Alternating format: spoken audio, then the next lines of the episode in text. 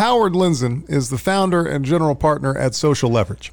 All opinions expressed by Howard and podcast guests are solely their own opinions and do not reflect the opinion of Social Leverage or StockTwits. This podcast is for informational purposes only and should not be relied upon for decisions. Guests may maintain positions and securities discussed in this podcast.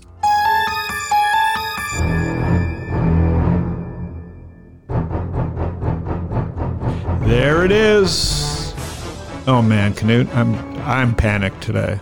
Really? Yeah, this is uh, we're going to do episode four. We did three yesterday. I was starting to feel calm because we had Jim O'Shaughnessy, who's Mr. Calm. We had Charlie Bilello, who was Mr. Data, and we had Brian Norgard, who's just Mr. I don't know, Mr. Surf, Mr. Surf and Turf. and I left yesterday with the markets at their highs, sold a little, you know, was feeling really good. It sold a little few stocks into the close. Not not happy that I had to give up on some some things, but today is the fucking shit show. So we've got the WHO organization, not the band, saying it's a pandemic. So at least we're starting to see people finally admit that uh, we got a crisis, and it's it was handled badly, whatever it is, but but we got a crisis. So today, uh, in changing it up, I want to bring on uh, Jeff Richards, who who I, who I know but don't know. It's like one of those Twitter social media connections. Jeff's a great venture capitalist in San Francisco. Yep. He's as tall as you are. He's I think he's like six six, wow. and but no, less intimidating than you. He doesn't have that Norwegian uh, scowl on his face, yeah. and he doesn't have oil money behind him. Oh, that's right. And uh, or paperclip money. Is it really true about the paperclip? I don't know. Oh, okay. and um, is a great investor, and they are ready as a big Chinese fund at GGV. They they run a huge, huge amount of money that invests in um, venture capital and especially China. So they've been through many cycles as a firm in China. I've seen everything, and and uh, so I thought it'd be an interesting uh, person to have on the show. We're not going to talk inside information. He loves stocks too, um, and we're used to as as as as tech investors. I think we're always overpaying for things because of the network effects. So you know, take all that in stride. But I wanted to talk to someone who has a different pr- perspective on this panic because he's had uh, events canceled in China and uh, has a little little bit of insight that he can share. So let's Sounds get like Jeff. a good, let's, good let's idea. get Jeff on the phone. Yeah, I'll call him right now. And it is March 10th today. What is 11th it? today. March 11th today. Dow closed down. I don't know, 2,000 points. Crazy. Hey, it's Jeff. Jeff Richards. Hey guys, how are you? It's amazing that I, I just call people and they answer their phone. You've got pull. That's I've and got we're sitting in our, and, and we're all sitting in our homes trying to figure out how to spend our days since we can't go to the office. Yeah, but we love this. I mean, we don't love not networking with our our, our coworkers and stuff, but we we don't mind. We're used to working in weird places and at weird times. It's uh, it's definitely different. I, I'm on day three, and it's uh, you know I'm I'm Oh, you go into the office. You generally go in the office when you're yeah, in town. Okay, yeah, I didn't know that. Yeah, I go. I'm I'm in. Uh, I mean, I'm in Menlo Park on Mondays. I'm usually in San Francisco on the days I'm not there, and then I travel a lot for work. But uh, so yeah, I have not quite adjusted to the idea of not getting up, walking around, talking to people, seeing things. You know, shake shaking hands. Um, my wife this morning, she joked. She said, "Oh, you're going out to detention." Yeah, like, they're not. It's different. It's different, it's different wearing Dockers around the house than at the office. okay, that was my one VC joke. Okay, so Jeff, um, I have a very stock focused, market focused audience, but they love what we do. You know, investing in seed stage. They they're fat. Young people are fascinated by this stuff, and it's kind of a crossover world uh, that that that we now live in. Because you love stocks too even though you're a venture capitalist you love actually yep. you, you, as a personal thing you, you you follow these public companies too. So um, i wanted to just talk about a few things. We're going to talk about the future. We're going to talk about what trends will inevitably inevitably we don't know when come out of this panic that we are currently in and we are in a panic. And mm-hmm. and, and mostly what it's like to be inside uh, the the big room uh, at a bigger firm uh, as the world panics, especially since you guys have a lot of Chinese investing experience and uh, mm-hmm. promise no trick questions. So is that okay? yeah, of course. Okay, so why don't we just talk a little bit about yourself? Take as much time. Jeff Richards, the man, the legend. Uh, have you always been this tall? Were you tall at birth? Uh, I was tall and very skinny all the way through high school, and then I put on about 40 pounds when I got to college because I was playing basketball in college and started lifting weights.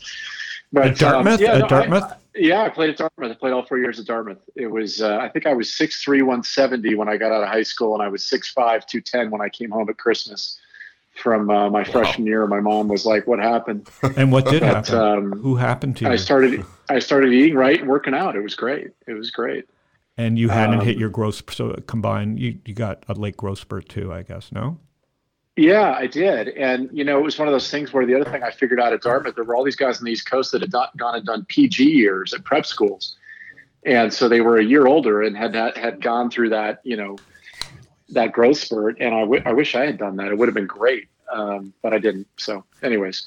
So but played- yeah, on the investing on the investing side, I, I grew up. My dad was was you know ran his own company and and started out selling life insurance, and then morphed that into a um, you know an investment management business where he was doing investment management uh, and 401ks and pension funds for i grew up in seattle. And uh, so you know a lot of the a lot of the companies that we grew up around his his company was or his firm was managing you know managing their investments in life insurance. And so i sort of grew up uh, bought my first stock i think when i was like 12 maybe. Microsoft was the first one i bought. And you know, I, I think I doubled my money and sold it, and today still one of my greatest regrets.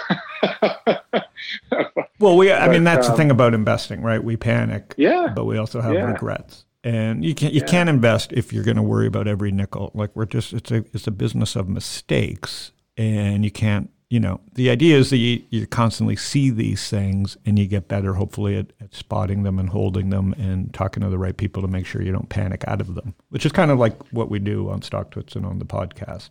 So, so tell me about GGV, the firm, and, and what you do on a day to day. Yeah, so we're a, a, global venture capital firm. We manage about six and a half billion dollars. So we're on the larger end of the venture spectrum. Uh, half the firm is in Asia. So our Asia team covers Southeast Asia, India, Latin America, China. And then half the firm is here in the US. And we've been doing that for 20 years. The firm was started in 2000 and was really one of the first venture firms to invest in China. And so we ended up probably what we're best known for in China is being, you know, one of the early VC investors in Alibaba Group back when it was a $10 million revenue business. And it was, I think the valuation was 200 pre. Oh, uh, my so goodness. That, that, and that probably yeah. seems so expensive back then. Oh, oh, there were huge debates over the valuation, and even when they raised the follow-on round at a billion, people thought uh, people thought everybody was crazy because at the time, I mean, the entire internet population in China was still, you know, sub 100 million people. This is 2000 during the crash, or just this before was the crash? 2003. Oh, okay, just after the crash. Um, but it was not. They hadn't launched Taobao, so this was this was the B2B business. This was Alibaba.com, right. which was selling ball bearings and you know plastics to people around the world on alibaba.com and eventually took that company public. But along the way realized launched taobao and realized that that was the real gold mine. And today you know that's the bulk of their business. Oh it's an incredible what? company. And taobao being cloud or e-commerce? Tao, taobao is e-commerce. Yeah. Uh, yeah, Ali Cloud is their cloud business, which which now is obviously growing growing quickly as well. I mean, they don't even. I mean, that's the big business, obviously for them. Yeah, I think. I mean, if you talk to people who are along the stock, which I am, mm-hmm. um, you know, it's similar to Amazon. I mean, if you bet on Amazon five, six, seven years ago, you were buying the e-commerce headlines, but the underlying growth was going to come from the cloud business and AWS. And you know, I think AWS today is probably worth I don't know six to eight hundred million. Yep. Um, on a business that nobody really billion, had mean, numbers billion, for. I think you mean. Oh, sorry. Yeah, six eight hundred billion. Yep. Yeah. And so you kind of have the same thing with Ali in China, where um, AWS today I think is about 10 billion a quarter, maybe 12 billion a quarter. Oh so 40 plus billion dollar business, and and Ali Cloud today I think is a two or three billion dollar business. So it's still in the early days. It's kind of where AWS was, I don't know, eight, nine, ten years ago. But um, you know, hard to believe that if if enterprise in Asia broadly grows like it has in the U.S., hard to hard to not see that business getting to a similar size as AWS. And of course, now here in the U.S., you have Azure and, and Google Cloud as well. Now, obviously we're all talking our book. So how do we step outside talking our book? How do how do we step outside talking our book to analyze if this panic is real or not? Like, what do you on a day to day basis? Because you've got to go in and both raise money from new GPs and talk to founders about down rounds or up rounds, and talk to yeah. you know what I mean, and lay the law of the yeah, land totally. as, a, as a VC. So what what what's happening inside GGV? Well, I, I, think so. So one thing I I've been in Silicon Valley since 1995, uh, which dates me a little bit. Mm-hmm. Um, I do think that in times like this, you really see the value of experience, right? I mean, I was here in I was here in 2000, 2001. Uh, I was here for 9/11. I was here for the 0809 crash. Like I've been through a bunch of cycles, and so and I remember in particularly in 9/11 feeling very scared. Yeah, I was, that was uh, the last time I personally was scared. Turned me on to Ambien. Yeah, was, like 9/11 was what 30, made me use Ambien. Yeah, I was 29, 30 years old, so I was kind of seven, eight years into my professional career, and I was pretty freaked out. I mean, it was scary. Mm-hmm.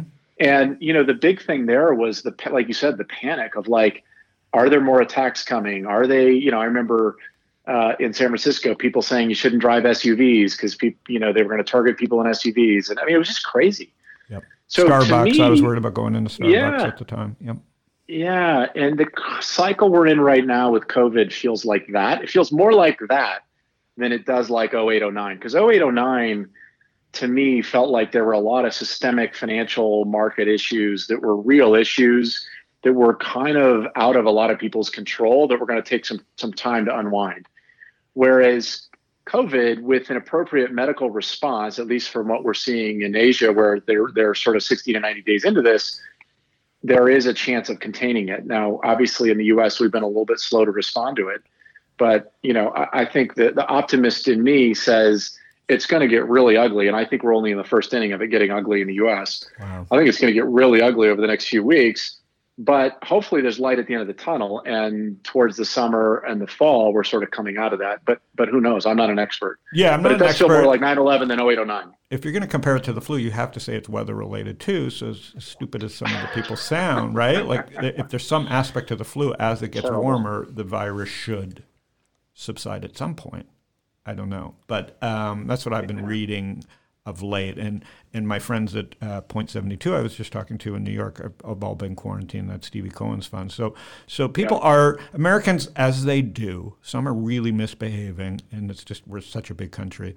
Some are are tuned into us and trying to figure out what the truth is. You know, my disappointment is in Jack at Twitter and Trump at, at the helm is we have never had better tools to communicate to more people and and and between Jack and Trump, they can't get their act together to go on Twitter and say, "Here's a live feed of the smartest people in the world uh, talking about this in a calm manner." Like we have all the tools to deliver this, and no one's even doing a good job at it. And that's why you have panic, because the people in charge yeah. don't want to get on a phone and say, listen, we have this incredible tool to disseminate information. It may not be the best information, but at least it'll calm people down with where to go. And we could do it 24 7 from the president's fucking stream that has 60 million followers and Obama's, and Obama's throwing in, and you know what I mean? And, uh, yeah and what these two idiots can't get together and decide that for the good of the country and the good of the world that we can't spend 10 minutes figuring out how to jerry rig uh, uh, a periscope or a podcast. So a lot of selfish behavior and so that's the opportunity i think. Obviously you don't think about it like quite as, as, as weird as i do but at ggv you've kind of gone through this china thing now right? So it's been two months and what are you starting to see well, that's what I was going to say. So, so a couple things. One, we've been through as as a firm, we've been doing this for 20 years. So we've yeah. been through dot com, 9/11, 0809, you know, like literally eight or nine crises along the way. And when you go through those, you sort of you start to develop a methodology, right? Let's reach out to the portfolio companies. Let's evaluate which ones have risk. Let's work with the ones that are in a little bit of a panic to calm them down. Let's give them a guide to how to communicate with their teams and, and deal with leadership and process and communication. So, to some extent, the things that you were saying we should be doing as a country, we're trying to do as a firm with our portfolio. We hosted a Absolutely. webinar yesterday on COVID. We're doing another one tomorrow. Um, th- so that's part of it. And then a second part of it is, I think, is just having a big picture outlook. Like, okay, it, you know, we just did a survey of our portfolio companies in Asia, and there's hundreds of them. And we asked them, you know, what's the near term impact? What's the long term impact? Give us a scale, you know, things like that. And it was interesting. On the short term, 80% of them said negative impact, severe negative impact from the current uh, virus environment. 20% of them said positive impact, right? So these are companies in online education and e commerce and right. food delivery, in telemedicine, categories that you would think might see a spike. We're huh. seeing it. Right, um, telemedicine. Um, so we'll go through. So I, I, would say you just Norgard talked about this. So telemedicine. I mean, I've been super online super, education, online education, uh, Zoom, which includes Zoom, e-commerce, yep. food delivery, and food. Food delivery is the one that I've always made fun of, and I think this could be a turning point for food delivery. Like, you, you know what I mean? Meaning, I, my son will order five dollar Jack in the Box for fifteen dollars to his apartment, and, yeah, and he and values that, and I'm like, you are a putz. But at the yeah. same time, how now this becomes a thing, meaning, hey, let's do the world a favor and not cast our, our cooties everywhere and let's order in. Um, and we'll save the local business. We'll, everybody can make a little uh, moolah off that thing. So I'm kind of now turning my attention to say, you know, and stop making fun of DoorDash and Postmates and all these companies because there's a there's a there's a cultural shift that may make these things necessary for the economy. Yeah, the only question there I have on that, I, am kind of with you. I don't love the category. We don't love labor arbitrage businesses, and that's labor what I look at those exactly. as the, the, the third party aggregators. The question there is, will people pay more for it? Because right now there's no margin in that business. Yeah, I never right? got it. The, the store owner, the merchant is giving up, you know, 20 points to DoorDash or Grubhub or 25 or 30 in Uber Eats case uh, on a restaurant that only makes five or 10 points of net margin at the end of the year. So that, you know, and then you've got the, you've got labor costs going up for the delivery guys. So that, I think that's, the, the question would be out of this crisis, do they have some ability to raise price? well, that's what I mean. Like, the, yeah, everyone like Domino's or McDonald's may just have to just buckle up and do it themselves and partner and kind of eat some of those yeah. costs themselves. And uh, so I'm kind of interested in that space, but that was the least interesting of the four you just mentioned. But telehealth, oh my God. Yesterday I was texting with my urologist of all people because I'd passed a stone. And I'm like, why haven't I been texting with my doctor? Like, I know there's like legal issues about it, you know what I mean? But yeah, like, he reads yeah. my blog. He he's a fan of mine. I'm a fan of his. Uh, yeah. You know, no one wants to die. And we were talking about my kidney stone. I'm like, wow, I'll pay that guy anything because at least he's willing to text totally. me an answer. So, how does telehealth work? What does that even mean? And where's GGV in that in that category? Yeah, so so well, I'll give you two things here. One, there's a public company called Teladoc. Sure, I've been following uh, it. The stock not, just not surprisingly, the stock's yeah. been running because it's it's virtual uh, virtual care. And that's literally and what have, it is, virtual care. Yeah, they they they contract with employers and insurance companies. So if mm-hmm. you if your corporation has benefits through say United Health, you can get uh, you can get Teladoc as a perk. Um, they they route you to a, you know somebody in a call center who can answer your questions. Sure. We we're betting on a different approach. We've got an investment in a private company called PlushCare uh, that recruits doctors from the top 25 medical schools in the country. I believe they now have 100 on the platform. Uh, they're now in 50 states. They are integrated with insurance in 50 states. But their idea is to provide a premium level of care and make that your that. Uh, primary care, right? Their business is just on fire right now. I mean, because because they're dealing with the, the customers that can afford to pay for it. I mean, you know, the one yeah. you can, you can hate them, but they listen if they can help the economy that way that's helping the economy i don't know if it's fair or not but is that kind of what you're well, saying well no I, I think more so the, this the idea that if you look at the way this the country is trying to handle this covid issue the biggest potential problem is panic right somebody gets yeah. a cold and they show up at the er and say i think i have covid mm-hmm. you know a 30 year old with a cold trying to take up uh, hospital space or hospital time from somebody who's 75 years old and actually has the disease is a huge problem. We can't accommodate all these people if everybody decides they need to go to the hospital. Correct. So, what the CDC and the WHO are advising is consult a physician. Well, what's the best way to consult a physician? It's not by driving to their office and sitting in the waiting room for two hours to talk to a physician. You can go on PlushCare right now, book a 15 minute appointment in an hour. How many states? Done. 50 states? They're in all 50 states. Oh, and and then and then follow up with messaging right? So that's the other part of it. You have to have HIPAA compliant messaging.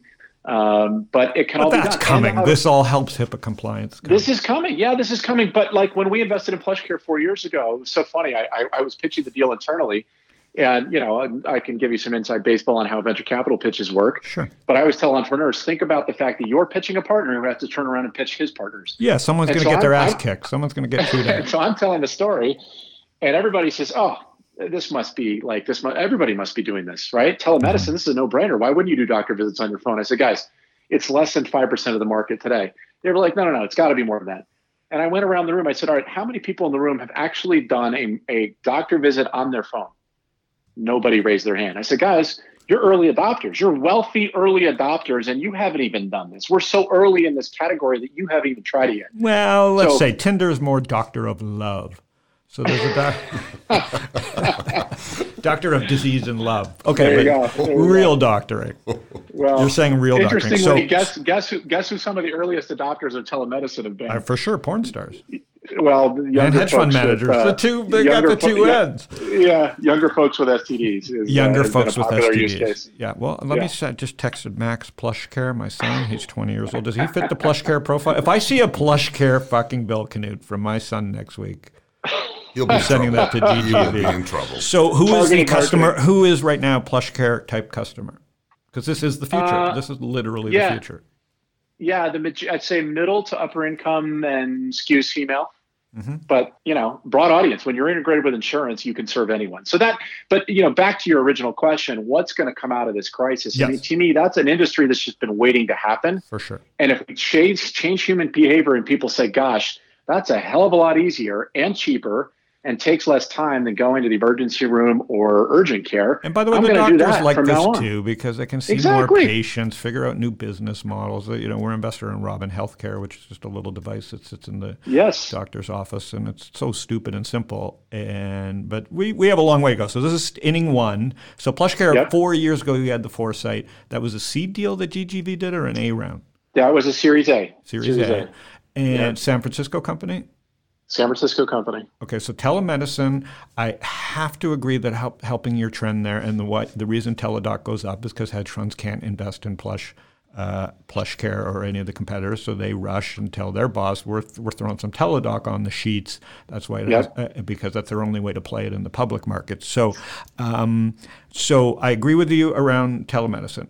I think what helping telemedicine is a Zoom economy and a um, uh, a, a world where Slack and work from home matters. Uh, Teladoc also gets a benefit from those industries now zooming ahead. No, no pun intended. Correct. Well, I love Zoom. Uh, I was I was You and I talk Zoom about it all the time, at yeah. seventy bucks a share. Yeah. Yeah. I mean, I have a broader thesis way beyond COVID as to why Zoom. Let's go. Becomes Let's enormous. go right into it while you're thinking.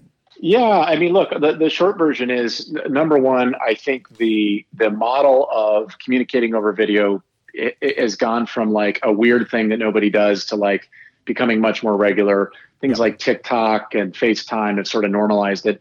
I think Zoom is going to rapidly graduate beyond the business environment. I think our kids are going to be on Zoom taking classes and communicating with each other. And I think it's got a huge opportunity in front of it. That's one. Yeah. Two, I think it can be one of the first American tech companies to actually do well in China. Eric's Chinese. He's a he's a hero in China. He's very well regarded in China, and he solves a critical problem in terms Huh. of running on demand, you know, 100% uptime critical video infrastructure. No, I Uh, just was talking to Cowen, and Cowen, a bank of all people, you know, it took a, an interesting person that I just talked to inside of Cowen that runs Change there, and he went to the COO, and Zoom is now inside Cowen. So I mean, like the best Yeah. banks have already. Yeah. So as, as as laggard as they are, is already zooming. Yeah, and just think about their usage, right? I mean, Yeah. you mentioned Cowen. I mean, if they're just getting started 24/7. today, hmm they're going to be using it like crazy in two or three years. Yeah, and for twenty years. Yeah, I mean, then it's the third Zoom's ball to drop. they- they- Zoom's ball to drop. Yeah, and they don't really have competition. I mean, that's the other thing that kills me. It's like you're competing with Cisco's 20 year old product. Well, and Cisco stock today Uh, was down at like two year lows. So it went, you know, Yeah. Cisco had a chance. I think people were riding that, hoping, but they missed it. And Google Hangouts probably had the second best chance, but they kind of blew it. Yeah. Or how about Microsoft? They bought Skype years ago. Skype should have been Zoom. Hmm. And Hmm. I don't think they, even saw on it. that themselves when they bought it. Yeah. Yeah. So Zoom. So I, I Yep. yeah, I, I mean, I think Zoom could be a hundred billion dollar company. I didn't know the COVID virus was going to hit and the stock was going to go to 120. Yeah. But I, you know, if you talk to me about things that I want to own for the next three to five years plus, Mhm. that's very high on my list. And I, I think it's just going to be You a root good. for and I think Eric's a You hell of an root for- operator. you root for pullback. yeah, Yeah. yeah. Would, And what about Slack? Do you like Slack? Do you think it has a big enough potential, or is it just not on the list? Oh no, for sure. I love Slack. We were in Slack um, okay. as a as a private company. It turned out to be a great investment for us. Uh, I think the company is getting unfairly. Uh, I, I think people are nervous about Microsoft in that space with Teams, Yeah. and there's no question Microsoft has made a huge push with Teams. We see that in our private companies with the ones that were integrated Oh. with Slack, and, and now they're also integrating with with um, with Teams. I mean, look, Satya Okay, Nadella has that's done an incredible That's job cool. at Microsoft. Okay. Incredible. Okay. I mean, the, the, I've the never seen Teams in the wild, but I, I believe you. Oh yeah, Uh-huh. I mean, I can tell you, I've got two companies that are both built to integrate. You know, we're sort of purpose built on, on integrating with Slack as the primary use case and interface with the software. In the last 12 months, they've both all now rolled out integration with Teams as well. So that is definitely happening. Having said that, the TAM that these guys are going after is so big. I think that's what may be underrated, right? People say Slack. yeah, exactly. Okay. That's the part. So why is the. TAM so They big? think- What are people missing? because everybody the, the the workforce the global workforce that has an appetite for these tools has gotten so much bigger in the last five to ten years it's insane right you're talking about mm-hmm. the entire smb class the smb tech category which we track aggressively you know 10 years ago was one company Intuit now there's 30 So companies true. and the combined market value is 400 billion right you got shopify you've got square you've got zendesk you've got all these amazing companies in smb guess what they're all going to be slack users right? That category didn't, you couldn't serve SMBs with software 10 years ago, Hmm. right? You just couldn't. I think he's a so great CEO. I think he's the right CEO. If he does a couple good acquisitions, uh, I think they. I think he needs to uh, man up, and and he, he will. Start. Uh, yeah, he obviously is a great Yeah. entrepreneur. He has no interest in selling. I think the direct IPO they're getting punished for, but that's our opportunity, Yep. right? Like, who cares if the Yep. bankers made a piece off of that? Yeah, so I'm rooting for him. I finally bought the stock, uh, and the only. So you're saying it's Microsoft could kill them, but it's not likely. Well, I don't think Microsoft kills them because I don't think Microsoft can do any M&A right now. Neither can Facebook or Google. I mean, any of those guys tries Because to buy of anything FTC? of substance. Yeah, because of regulatory. I mean, Uh-huh. if any of those companies try, particularly Facebook, they try Huh. to buy anything right point. now, they're going to have a real challenge. And so I think the likelihood of Microsoft buying Slack is is low.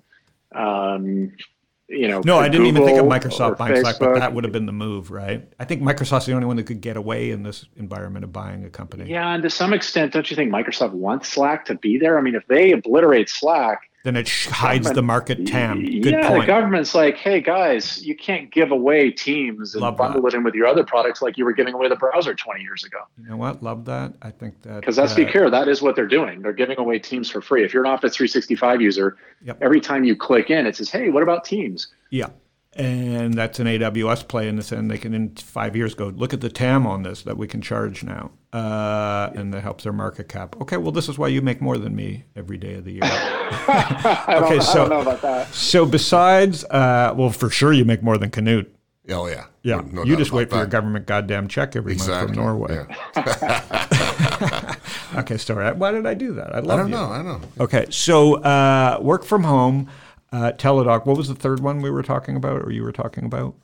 Oh, trends, online Trends. education. Online Huge. education. So what what are you seeing there? Give me an example. Well, it's been a trend that people have bet on coming out of China for years. There are a number of multi-billion-dollar companies that have been have been built over in China because the, you know, the appetite to learn languages and get ahead on education is so much more uh, active than it is here in the U.S.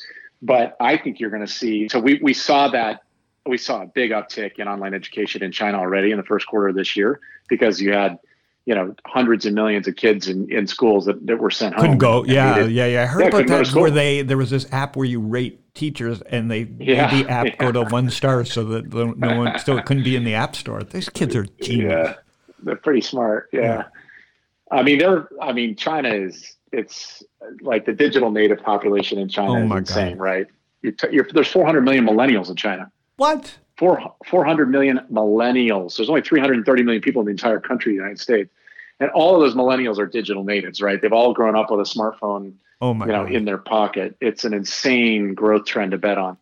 Oh, um, I mean, so online education- context. That's some good context. Like people. Yeah, are- and and so what you're seeing is like that generation loves to work out. We have a we have an Hmm. app in China called Keep, K E E P. Went from zero to 100 million users in like 36 months. It's it's doing phenomenally well. It's kind of like if um, uh, how would I describe it? It's sort of like if Peloton and Instagram and and your Apple Watch had a baby, you'd have Keep. It's like a it's like a you know the center of their sort of digital fitness life. But the interesting trend here is their parents' generation wasn't super into fitness.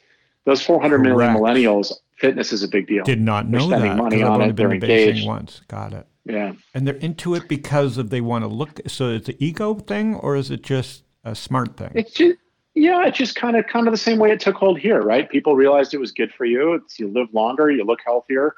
And then of course, yeah, there's a part of it that's probably connected to looking good and dating and all the all the other stuff that drives people to want to look good here in the US. Unbelievable. You know, we're Yeah. Americans are just. This is why I love doing this. This is why I'm so bullish. Is that if you just stop panicking for two minutes and just take a step back and talk to people who've seen the world, humans are just doing weird, the same weird things all over the world. Eventually, Well, and this is where I think our, our point of view is a little bit unique because we're seeing number one, we're seeing it globally. So we're seeing these, you know, like when Uber took off, we said, oh, that trend looks really interesting. and it wasn't We already in in China. D- You mean when Uber there took was off? Didi in China, so we're Yeah. in Didi in China. We led the Series B in Grab in Singapore. Oh my God! We invested in, you know, Grab's we, we were able amazing. to play that trend around the world. Yep. Um, these, like you said, it's not unique. Like the fitness trend with Peloton is not unique to the U.S. It's happening all over the world. Mhm. We just invested. We love Square. We just invested in a company in India called Khatabook, which the way I describe it is if Intuit and Square had a baby, you'd have Khatabook. Well, we've already seen that movie play out here. We know small businesses want software. We know they want POS and payment capability. Why wouldn't small businesses in India want that too? Um, But why would so I want to have a Jack's baby?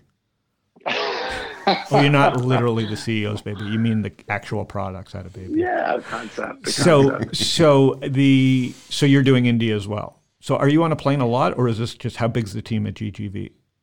We've got 85 people in the firm, uh, six six partners, and 25 people in the investment team. Yeah, I mean, I traveled 220,000 miles last year, and I wasn't. Uh, I don't even think I I would make the leaderboard. I think Hans was at like 290, Glenn was at like 250. So everybody travels a lot. And yeah, I know a Part of our business. guys. I mean, I just you guys are just legendary. What? Uh, and I'm an investor in one of your funds. I think now personally, right? Yes, Uh, correct. The, the we uh, got to make you some money. eh, I've written it off. don't do that. My wife goes, "What is that?" I Don't go, "It's a that. Chinese. It's a lo- it's an expensive Chinese meal, honey."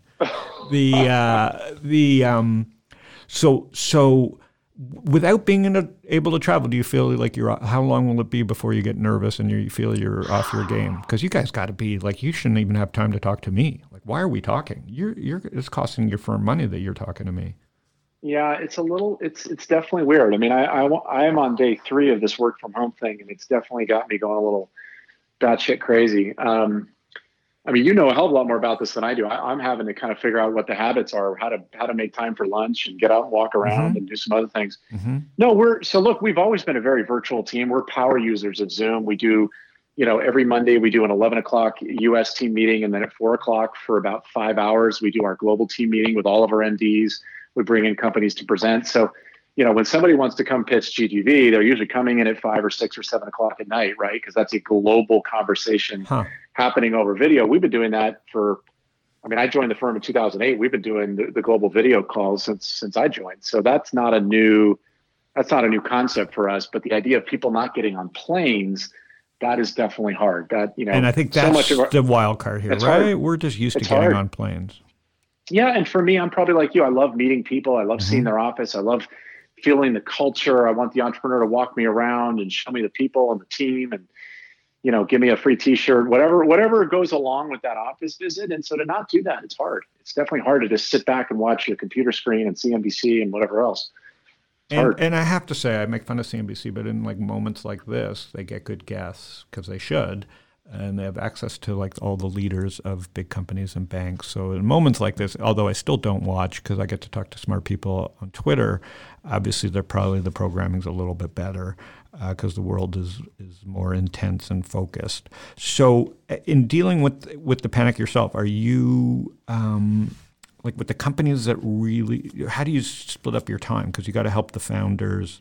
You know, in our business, in the VC business, it's hard to you can't get stuck on your you can't let the losers drown you but at the same time you have a responsibility to help those that are willing to help themselves. So how do you manage time there and how do you is it whoever reaches out uh, and asks for help the most or is it your favorite companies or well that's not how we're doing it. Uh, having been through several crises we're, we're uh, you know we've got a spreadsheet with every company on it. We're making sure we do in-person phone calls. We're asking them to set up board calls. That starting two weeks ago. We asked people to revise their plans we're pretty systematically going about having conversations with every single one of our portfolio companies. I mentioned, you know, we did the survey in China with all of our companies there.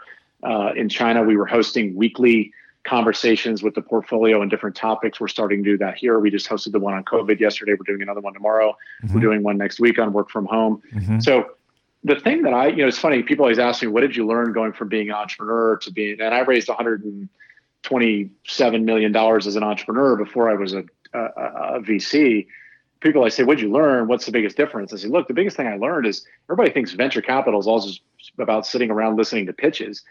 The majority of our time as a larger firm, with the amount of companies we've invested in, is spent helping those companies be successful. Sure. Right? It's helping. It's helping them raise money. It's helping them hire executives. It's helping them, you know, whatever whatever we can do without getting into the weeds of of actually trying to run their business and drive them crazy so that's what we're spending time on right now to be honest. I mean i've got a few companies that need to raise some more capital so i'm spending time with them on their on their pitches and pitch decks and then just diving into you know every one of these. I was on the phone last night at nine o'clock at night with the founder. He was asking me hey what what do you think is going to happen in the category i'm in? How should i think about fundraising? So that's i think that's where all venture capitalists are going to be spending a lot of their time over the next two to three weeks having said that, we just approved two new deals on Monday night. Mm-hmm. Um, so you're still writing checks. So that was my next question. Absolutely, we're in Absolutely. the middle of writing two checks at Social Leverage. Yeah. So we're business as usual, but at the same time, we're not as we, we are. You know, we, we we can't answer the phone as often because we got to go help our core companies. But it hasn't changed yeah. anything about you. You're writing checks. Yeah, we're writing checks. We approved several new ones, and then we've got several follow-ons we improved. We approved.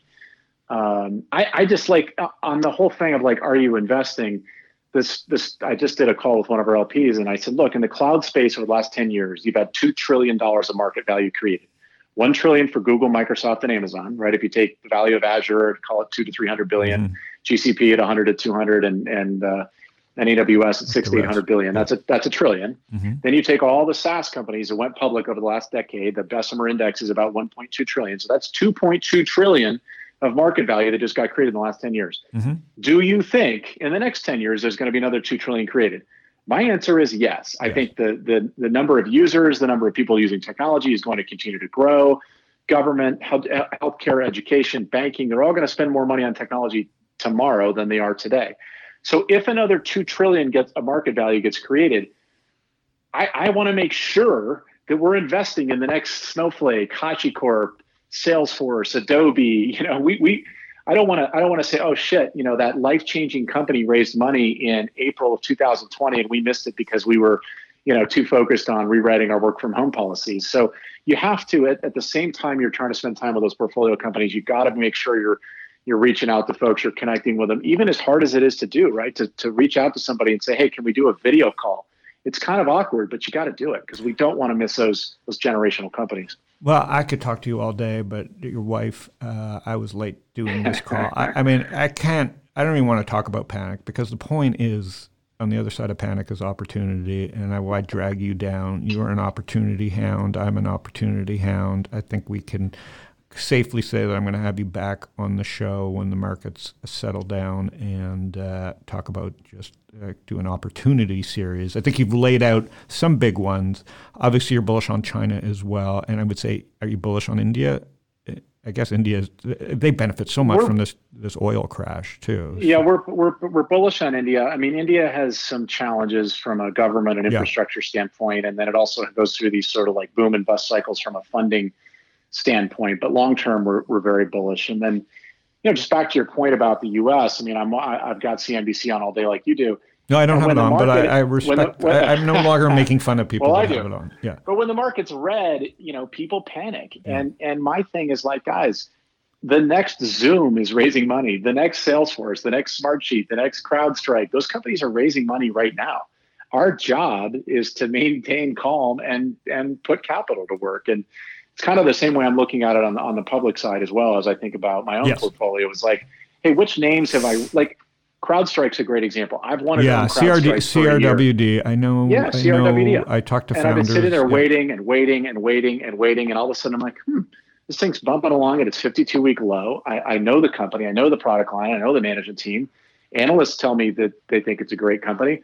Could it drop another 10, 20, 30%? Sure, I'll buy more. Yep. That's a company I want to own in five years, right? Yep. Smartsheet, Twilio, all the names that you and I have talked about, Google. Yeah, You know, do I want to own Google in five years? I think I do. I think So you do. in in the midst of a panic, can you maintain your wits? And you know, the, the the only thing I would say is my thesis right now is that we're still in the first inning of. Okay. So that's good. To temper your enthusiasm with the idea that this could get really. I think ugly. the next two. I think the next two or three weeks are going to be really ugly. Yeah, but you can't think I- two, uh, two or three weeks. You just have to pick a little, invest a little every day for the next Yeah. two weeks, and don't look at the don't look at the market. That's what I started to do today. I just started yesterday. Even I started to pick a few. Uh, I know I was going to lose twenty percent quickly, but uh, a couple stocks that I'm looking out ten years on because I have to. Because I, I want to. You know, the the the last thirty percent down is just ugly.